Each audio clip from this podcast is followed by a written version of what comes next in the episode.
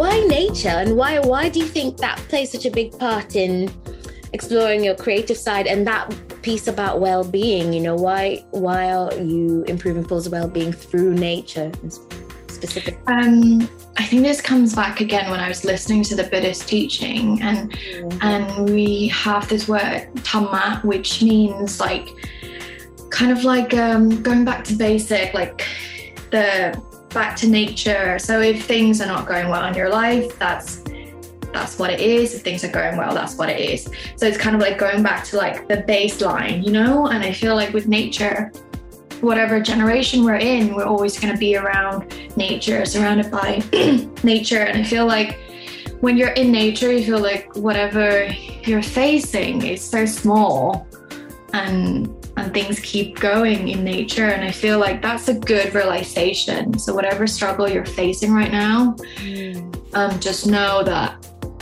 it will get better. Like the moon and the sun and the trees. Yeah. Hello, hello.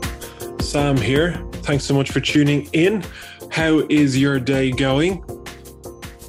This is the trader episode for Wednesday's podcast with Kay Suppamas from Leafage. She has the fantastic mission of improving well-being through nature, which they do with their hands-on and creative terrarium workshops, which they do all around London and the UK, DIY kits, which you can get online, and other creative products, which are all dedicated to bringing the outside in. We've known Kane Kay for a few years now. Um, she is involved in lots of communities that we've been involved in in the past and present, like Rebel Book Club and Enterprise Nation and Virgin Startup.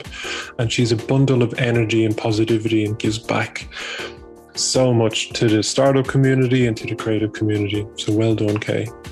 We found it really interesting to hear about how Kay has turned the grief of suddenly losing her father into the energy to set up Leafage and what, why she feels it can be beneficial to spend more time with nature, along with how she's gone about growing it. See what I did there? I found it great to hear all about her well-being habits too, and the recommendations she had for books and podcasts. And be sure to check her out on Instagram because she recommends tons of really good stuff regularly and has lots of very inspiring and motivational quotes. But just in general, hearing her inspiring story from having creative roles to setting Leafage up on the side to going full time and now growing a team and a lovely community around it. It's really, really great to see. And fills us up with positive vibes about what is possible. So check out at We Are Leafage, that's L E A F A G E on Instagram and weareleafage.com. Be sure to tune into the full episode when it comes out. Absorb and take in all the positive vibes and recommendations because we think it will have a really good positive impact on your life or on your business. And yeah, we can't wait for you to hear it and let us know how you found it. Have a great day.